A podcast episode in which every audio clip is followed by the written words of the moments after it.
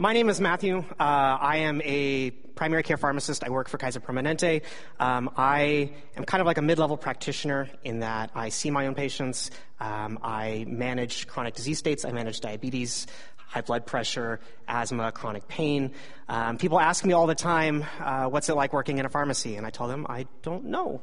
I haven't worked in a pharmacy in like five years. Um, so, when people ask me, well, what do you do? I end up going on this really long conversation trying to explain it. And just like, I just, I just do drugs. That's what I do. I do drugs. Okay. Um, and this past year, uh, our work started measuring productivity um, and gauging how much work we were doing compared to what was expected of a pharmacist working in my clinic. And this was a way to try and standardize across different regions because Kaiser is a huge organization just in Northern California. Um, we have, I think, like 13 million members. Um, it's a huge organization, and they need to standardize the expectations of what a pharmacist should be able to accomplish in a diabetes clinic, in a chronic pain clinic. So it was a way to make sure that each person is doing work, right? Um, so this came up in my six month evaluation. Uh, I had with one of my supervisors because the first time they ran the numbers, remember it's a brand new metric, uh, they run the numbers and my productivity in one of my chronic pain clinics is just over 1%. Yeah, that was a fun conversation. Um, like, well, you know, we, we know you're doing something, right? Like, what's, what's going on? I'm like, well, hey, you know, I, we, fortunately, we keep a really long spreadsheet of all the patients we work with, right? So I can be like, look, on this day when I was here, I touched these 50 patients. On this day I was here, I touched these 47 patients. And they're like, okay, we, we know you're doing work. There's clearly, though, like some disconnect between this metric and the work you're doing. Um, because they found out at the next review for one of my coworkers, also in that clinic, their productivity in that clinic was about 1.8%. I'm like, okay, something's not quite right. Uh, you know, in the end, um, in the workplace, it all comes down to money, right? Somebody is paying you to do a job. And if you're not doing your job, they're not going to keep paying you. Uh, in my case, um, it was a simple issue of changing how we code our visits. So we just had to put in a four digit number in the chief complaint area, and now all of a sudden, we're getting credit. And over the next month, my productivity skyrocketed into several hundred percent. Okay. Well, clearly the metric isn't perfect, right? Because I'm not three pharmacists. I am one man. Um, but at least it was showing that like I'm doing something and I'm providing value to that workplace. And for those of us that work, work is a huge part of our lives. I mean, we may work 10, 20, 40, 80 hours a week, but work isn't the only thing in our lives. So if you were to get a six month evaluation for your productivity for Christ, if we were to do a review of the work that you had done, what would your productivity be? What would your percent of an expected Christ follower's work are you doing? Let's look at it this way. Our time at church is about an hour and a half long, give or take. Okay? If the Valuis are feeling particularly verbose, we might be here a little bit longer. If Joel Robinson is preaching and he wants to go home and see the Browns lose, we might be getting out of here earlier. Okay? But let's just say, on average, we're here for an hour and a half on Sundays. And let's say we make it 52 Sundays out of the year. We never miss one. Add in Christmas Eve, an hour and a half, 52 times a year, plus Christmas Eve, brings us to about 80 hours at church per year. Now, some of you are thinking 80 hours at church. I'm doing all right. That's at least a couple of rounds of golf I could have had. No, I'm doing all right. But let's look at it this way. Accounting for your eight hours of sleep, you're all getting eight hours, right? Hopefully. Accounting for eight hours of sleep, over the year, you're awake for 5,840 hours per year. What percentage of that awake time is spent in a church service? 1.3%. 1.3% of your awake time is here at church. And if you say, okay, well, I'm in a life group, great, now you're at 2%. If everything that takes place, or if everything that we're doing for the kingdom of God takes place between 10:30 in the morning and noon on a Sunday, we are dramatically underperforming. Now, not everyone here has a job. Okay, some of you have put in your time and you're retired. Thank you. I appreciate it. Enjoy your retirement. Some of you, school is your job. Okay, you're putting in more work really than some of the rest of us because you're at school all day and then you have to go home and do all your extracurriculars and then you have to study and then you have to get up in the morning and your day is not really a nine to five, your day is more like a six to ten all the way around. You may be a domestic engineer and you may be responsible for the upbringing of your children. But even if you're not working a typical nine to five, this still applies because in the end it comes down to this. If you are only living for Christ when you're on this campus, you're not doing the work that's expected of you. So today I want to talk a little bit about using our gifts outside of the church. Each of us has been given different gifts and abilities, okay, passions, experiences that we are used to we are to use, sorry, to further the kingdom of God. We're to make use of them by building the kingdom right here, where we are. Okay, not just in this church, but to take it outside and in the community, establish the kingdom of God. So, to dive into this, we're going to look at a parable in Matthew, the best gospel, found in chapter 25. Uh, and we're going to start with verses 14 through 18. This is the parable of the bags of gold. Again, it will be like a man going on a journey who called his servants and entrusted his wealth to them. To one, he gave five bags of gold, to another, two bags, and to another, one bag, each according to his ability. Then he went on his journey. And the man who had received five bags of gold went at once and put his money to work and gained five bags more. So also the man with two bags gained two more. But the man who received one bag went off, dug a hole in the ground, and hid his master's money. So let's start at the beginning of this. It says, again, it will be. What's it? Okay. It is the kingdom of heaven. If you go to the parable before this, okay, it's very clear that Jesus is talking about what the kingdom of heaven will be like, okay? So when he says here, it will be like the man going on his journey, he's saying the kingdom of heaven will be like a man going on his journey. This takes place shortly after the disciples and his entire entourage had just come into Jerusalem. Okay? You've just had Palm Sunday. You've just had the triumphant entry. All the crowds are singing his name. The disciples think like the kingdom is coming soon. Right? They ask him, they're like, so, like, is it now? Like, what are we doing? They, you know, they think that things are about to get serious in the kingdom building business. And they want to know, like, what's, what's this going to look like? So Jesus says the kingdom of God is like a man who goes on a journey. Okay? And he gives them these gifts, each according to his ability. So the first point I want to make is this, that God gives us all different gifts. Okay? No two one of us are the same. We have different abilities, and it's with those, and with those different abilities come different responsibilities. We're not all charged with doing the same thing with our gifts. And Paul expanded on this in his first letter to the Corinthians. And he, there he talks about the spiritual gifts. He says there are different kinds of gifts, but the same Spirit distributes them. There are different kinds of service, but the same Lord. There are different kinds of working, but in all of them, uh, the same God at work. Now, to each one, the manifestation of the Spirit is given for the common good. To one, there's given through the Spirit a message of wisdom to another a message of knowledge by means of that same spirit, to another faith, to another gifts of healing, miraculous powers, prophecy. This goes on and on. And Paul lists out all the different spiritual gifts. And then he goes on to say all of these are the work of one and the same spirit. And he distributes them to each one just as he determines. He, the spirit, determines. And he then, he, Paul, sorry, then talks about people with different gifts as different parts of the body. We, if you look in your Bible, just kind of separate these into two, you know, different sections. But it's just a letter, Right? Remember, it's just a text. So Paul is flowing from one thought into the next. He's flowing from talking about the different spiritual gifts to using them as different parts of the body. Paul didn't write like headers in his Bible, in his letter, right? It was like, now we're going to talk about the different spiritual gifts. No, it's just a letter. Okay, it's all one text.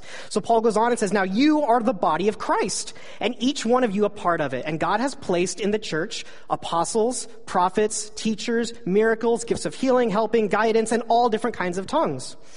Are all apostles?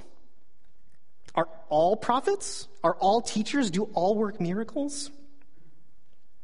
We shouldn't get hung, the point is this, we shouldn't get hung up on the fact that one servant got more gold than the other, right?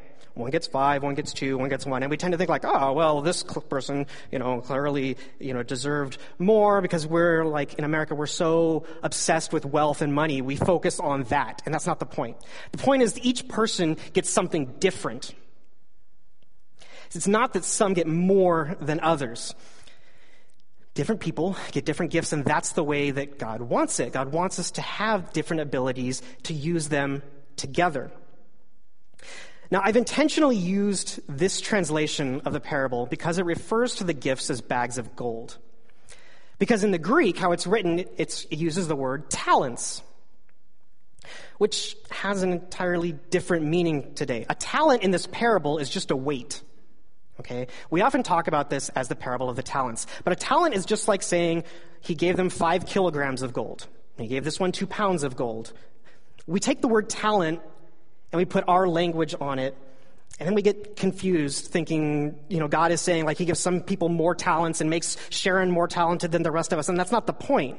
The point is simply each person is different. And the importance is not what the gift is, but how we use it. It's what we do with the gift that we're given. So the first point is that each of us is different.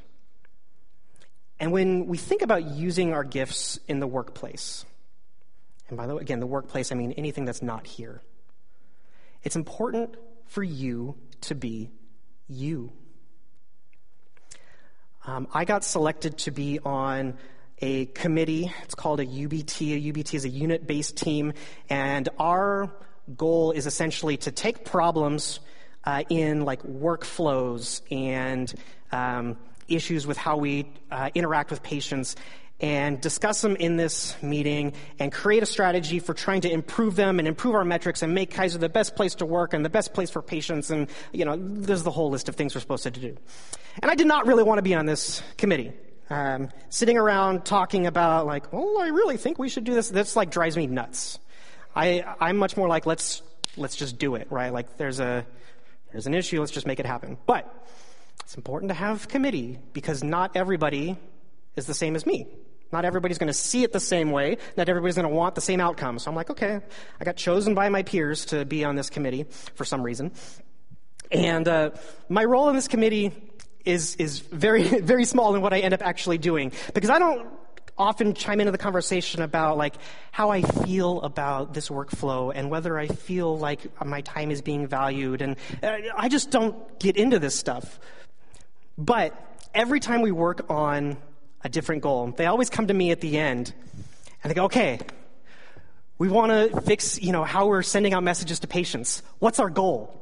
And they all look at me because I'm apparently the wordsmith who says, here's all of what you're talking about, boom, here's your goal. And lay it out into a concrete, what we call a SMART goal. Specific, measurable, attainable. Our, what's R? Realistic, thank you. And T is time bound. I'm thinking about this. Give me a break. um, so I take all of what they're talking about and I put it down into this. And every time they're like, wow, that's amazing. Like, how did you do that? I'm like, I don't know. You just talked about this for 30 minutes and then I put it into a sentence. They find that valuable. That's apparently a skill that I have. So I do it. I don't know why. But they keep me on there just so I can do that. The point is this you be you. You don't have to be the person that takes all of the feelings and everything and makes a sentence out of it. You don't have to be the person that makes the goal. You don't have to be whatever it is, you be true to who you are. Jesus continues in the parable. After a long time, the master of those servants returned and settled accounts with them. The man who had received five bags of gold brought the other five. Master, he said, you have entrusted me with five bags of gold. See, I have gained five more. How does the master respond? Well done, good and faithful servant. Faithful is like a judgment of his action, like he was true to what the master had wanted him to be doing with it. He says, You have been faithful with a few things. Apparently, five bags of gold to a master is a few things. Uh, five, five bags of gold is a few things. Jesus is making the point like the master has a lot of wealth, the master has a lot of money, the master has a lot that he can dole out here. Five bags is a few things. I will put you in charge of many things.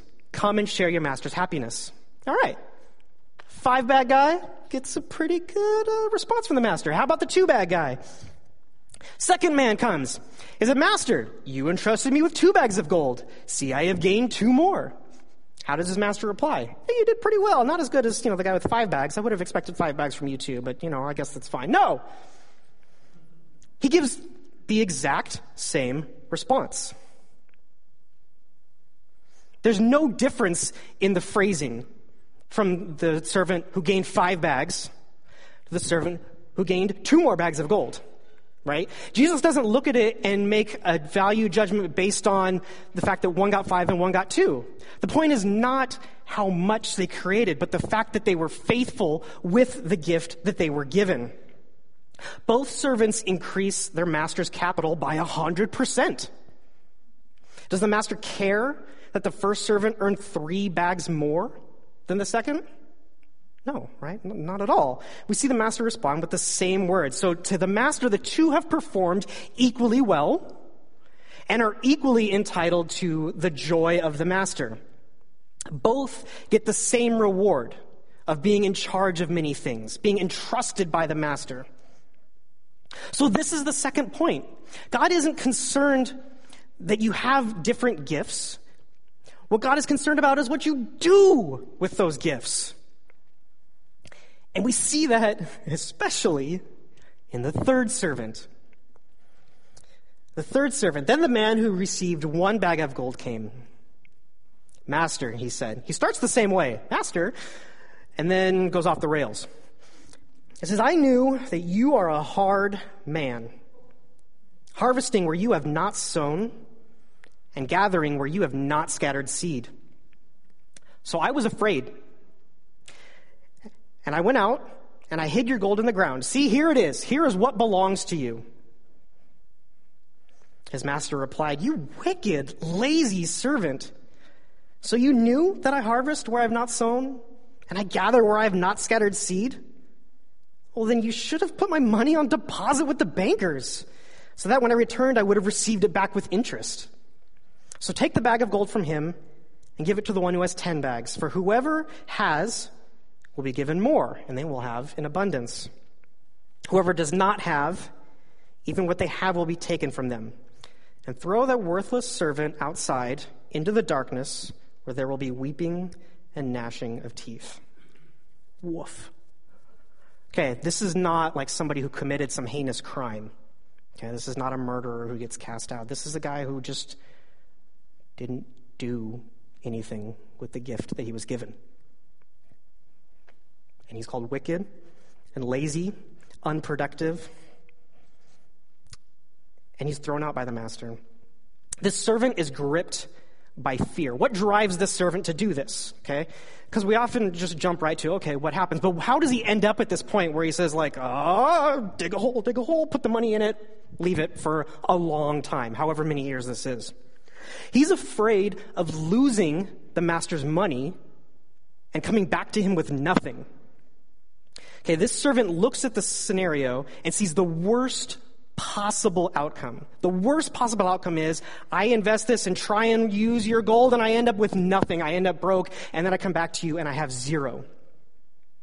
And he's so paralyzed by his fear of the worst case scenario that he doesn't even think to do the simplest thing he could have done.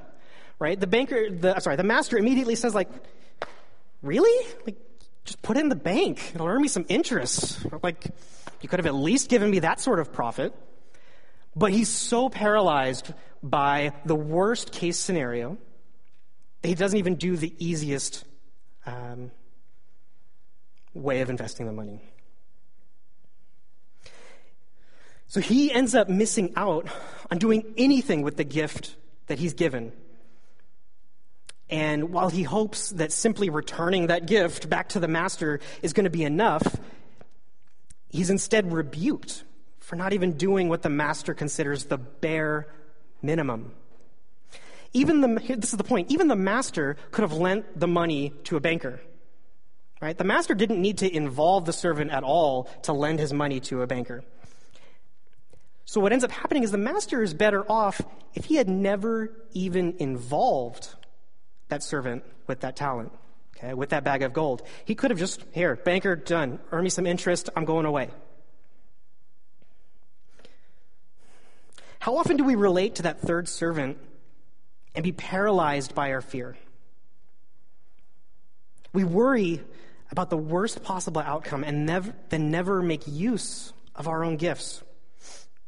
I mean, this third servant sat on this gift for a long time. We don't know the time frame. Jesus just says the master was gone a long time. Long enough for both servants to double their capital. He literally buries it in the ground in the story. And how many of us are just sitting on our gifts, storing them away in an attic or a basement, or burying them, thinking, well, at least, at least I didn't drive people away from the church.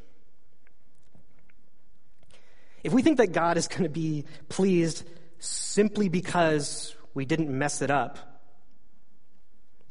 we're going to be in for a brutal awakening. Because we see Jesus warn whoever has will be given more, and whoever does not have, even what they have, will be taken away from them. And this can be a little challenging for us to interpret sometimes because, again, we look at this story and we think about money, right? Because we're putting our cultural context on it and we like money drives everything. But Jesus here isn't talking about the rich becoming richer at the expense of the poor, right? He's not talking about money. The parable's never been about money.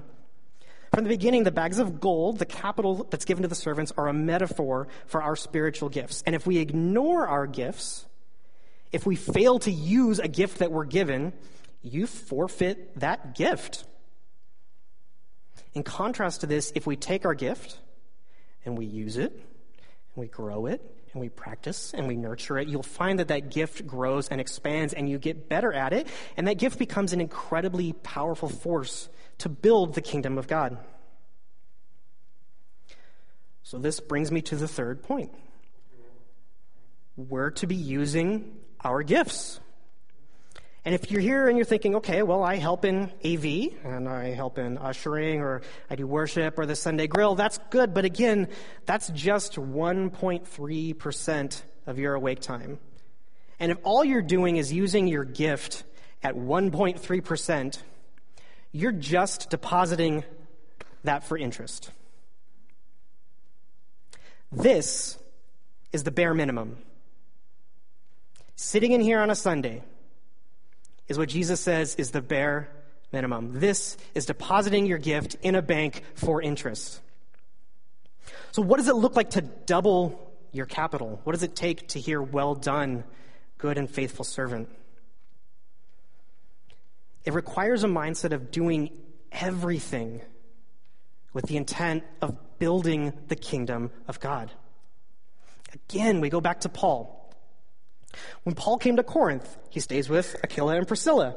He works with them as tent makers because they shared the same trade as him.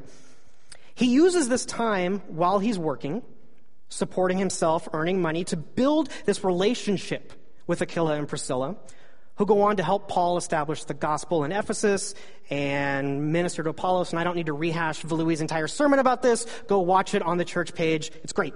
Um, you can look it up for yourself. But Paul does all of this. He builds this relationship while working. Paul didn't have a separate work life and a Christ life. He doesn't wear two hats. He lives that one life at the same time. And so for us in the same, same way, we need to be building relationships with people outside the church. The kingdom doesn't grow, it doesn't expand if we're not taking it outside these walls. Okay? The church walls are not moving on their own. The church body does not grow on its own. You have to spread it. You have to build it. It takes intent. It takes work. It's scary because you might fail. But that's what we're called to do. How do we do this? We go back to the parable. Whether you're in here or you're in the workplace, you need to be you. Use the gifts that you were given and work in a way that you were created. For some reason, people think I'm good at teaching. And so at work, we started having med students from Boston University come rotate through with us. And they're like, Matt, you're a good teacher. You should teach them about whatever clinic you're working in. It tends to be about chemical dependency. I'm like, oh, okay, sure. If they want to learn about addiction stuff, great. So I just kind of talk at them for like four hours. And every time at the end, they're like, this is amazing. You taught me so much. This was a great med review. I loved it. And then I get like reviews from the person that oversees all of the med students like, oh, that, that guy that taught the chemical dependency, they, they really like that. And I'm like, I just talk to people. I don't really know what you're talking about, but okay, sure. If that's a gift that I have, I'll use it. If you have the gift of leadership, lead at work. If you have the gift of wisdom or knowledge, share it with your coworkers. If you have the gift of helps, help others succeed at work. Teaching, mercy, hospitality, these are all needed in a work environment. They're not confined to a physical church. My favorite is exhortation. Exhortation. I have the gift of exhortation. Exhortation, I don't actually, but exhortation is just a fancy way of saying you have the words to comfort or encourage somebody. Boy, we need some encouragement in the workplace. At least where I do, where I work. Point number two it's not what the gifts are, it's what you do with them. Don't worry about trying to be a leader if leadership isn't one of your gifts. I would never try to help with administration. It is not something I'm good at, although you clearly need it in a corporate environment. But I'm just terrible. Terrible. I would never want to be in charge of anything admin related. And they figured this out very quickly. And they're like, no, never mind. Right? They just, uh, not for you. You have to play to your strengths. Okay? And if you don't know what your strengths are, if you don't know what your spiritual gifts are, hey, great, there's this test that we can do for you. Uh, go online to the scfbc.org website. There's a big banner that says shape. Take your shape test. It's a self test, and it will help you self identify the way, the ways uh, that God has crafted you to do His work. And if you use the gifts that you have, you will bring value to your workplace. Okay? I don't try and do admin stuff. I help with teaching and apparently like I guess that would almost be prophecy. Prophecy is delivering the message that's needed like at that time. So I deliver the message of here's exactly what we're going to do. So maybe that's that's using that at work. I'm not sure. But if you use the gifts that you have, people will see that and then you point back to God who's the one who gives you that gift. And in that same vein, you also need to value everyone else's different gifts. So this is especially for anyone who manages or supervises or otherwise, you know, kind of oversees people, whether it's, again, at work, in a volunteer setting, wherever it is. Not all of your team are going to be good with administration. I keep using that because I'm terrible. I really am. I'm sorry. Um, whether you're in charge of them or not, when you appreciate others on your team who are using their gifts, acknowledge it. Call it out when you see it. Build them up. Give them the praise that we see Jesus give the servants here. Because if we're to be Christ to those around us, if we're to bring the kingdom here and make God known, then we need to show others the same regard that we expect God to show us. Because for many of our co- coworkers, we are their first, sorry, we are their first glimpse of what Jesus looks like. So, let you be you. For, sorry, you be you. Use the gifts that you have. Um, recognize, especially in those around you, that it's not about having a particular gift, it's about how you use the gift that you have. Faithful use of a gift is more important than a specific outcome. And finally, do it all the time. Every coworker, every customer, every patient, every person that you interact with outside of this church, serve them with the love of Christ. Now, I admittedly am not good at this either. I work with uh, mostly wonderful people. There are some that grate on my nerves, and my wife sees me come home, and she's like, "Oh, you must have been in Gilroy today." And I'm like, "Yeah, you know it." Uh, you know, there's just certain people that you're like, "Oh, I want to strangle you in the loving name of Jesus Christ," and uh, just you, you, can't do it, right? So this is it's hard. Okay, it's hard. Uh, not not perfect. Don't worry about it. Um, but it should be our goal even if we're not there yet, it should be our goal to serve and love every single person that we encounter, just the way Christ would. So when we recognize our own gifts, use them faithfully inside and outside the church, and show love, show the love of Christ to each and every person that we interact with. When it comes time for our final evaluation, not only will we have a better productivity percentage, but we may also hear, Well done, good, and faithful servant. You pray with me. Heavenly Father, we thank you that we are all gifted differently, that we are not a church of all apostles or all leaders or all prophets, but that each of us is given different gifts. We pray that you would stir in our hearts the desire to use these gifts, not just when we're here, but God, in every part of our lives, in every corner, every area, every place that we go, every person that we meet, God, may we serve and love them as you have created us to do. Let us build your kingdom. Let us bring your love here and let you be known among the people. We pray this in your name. Amen.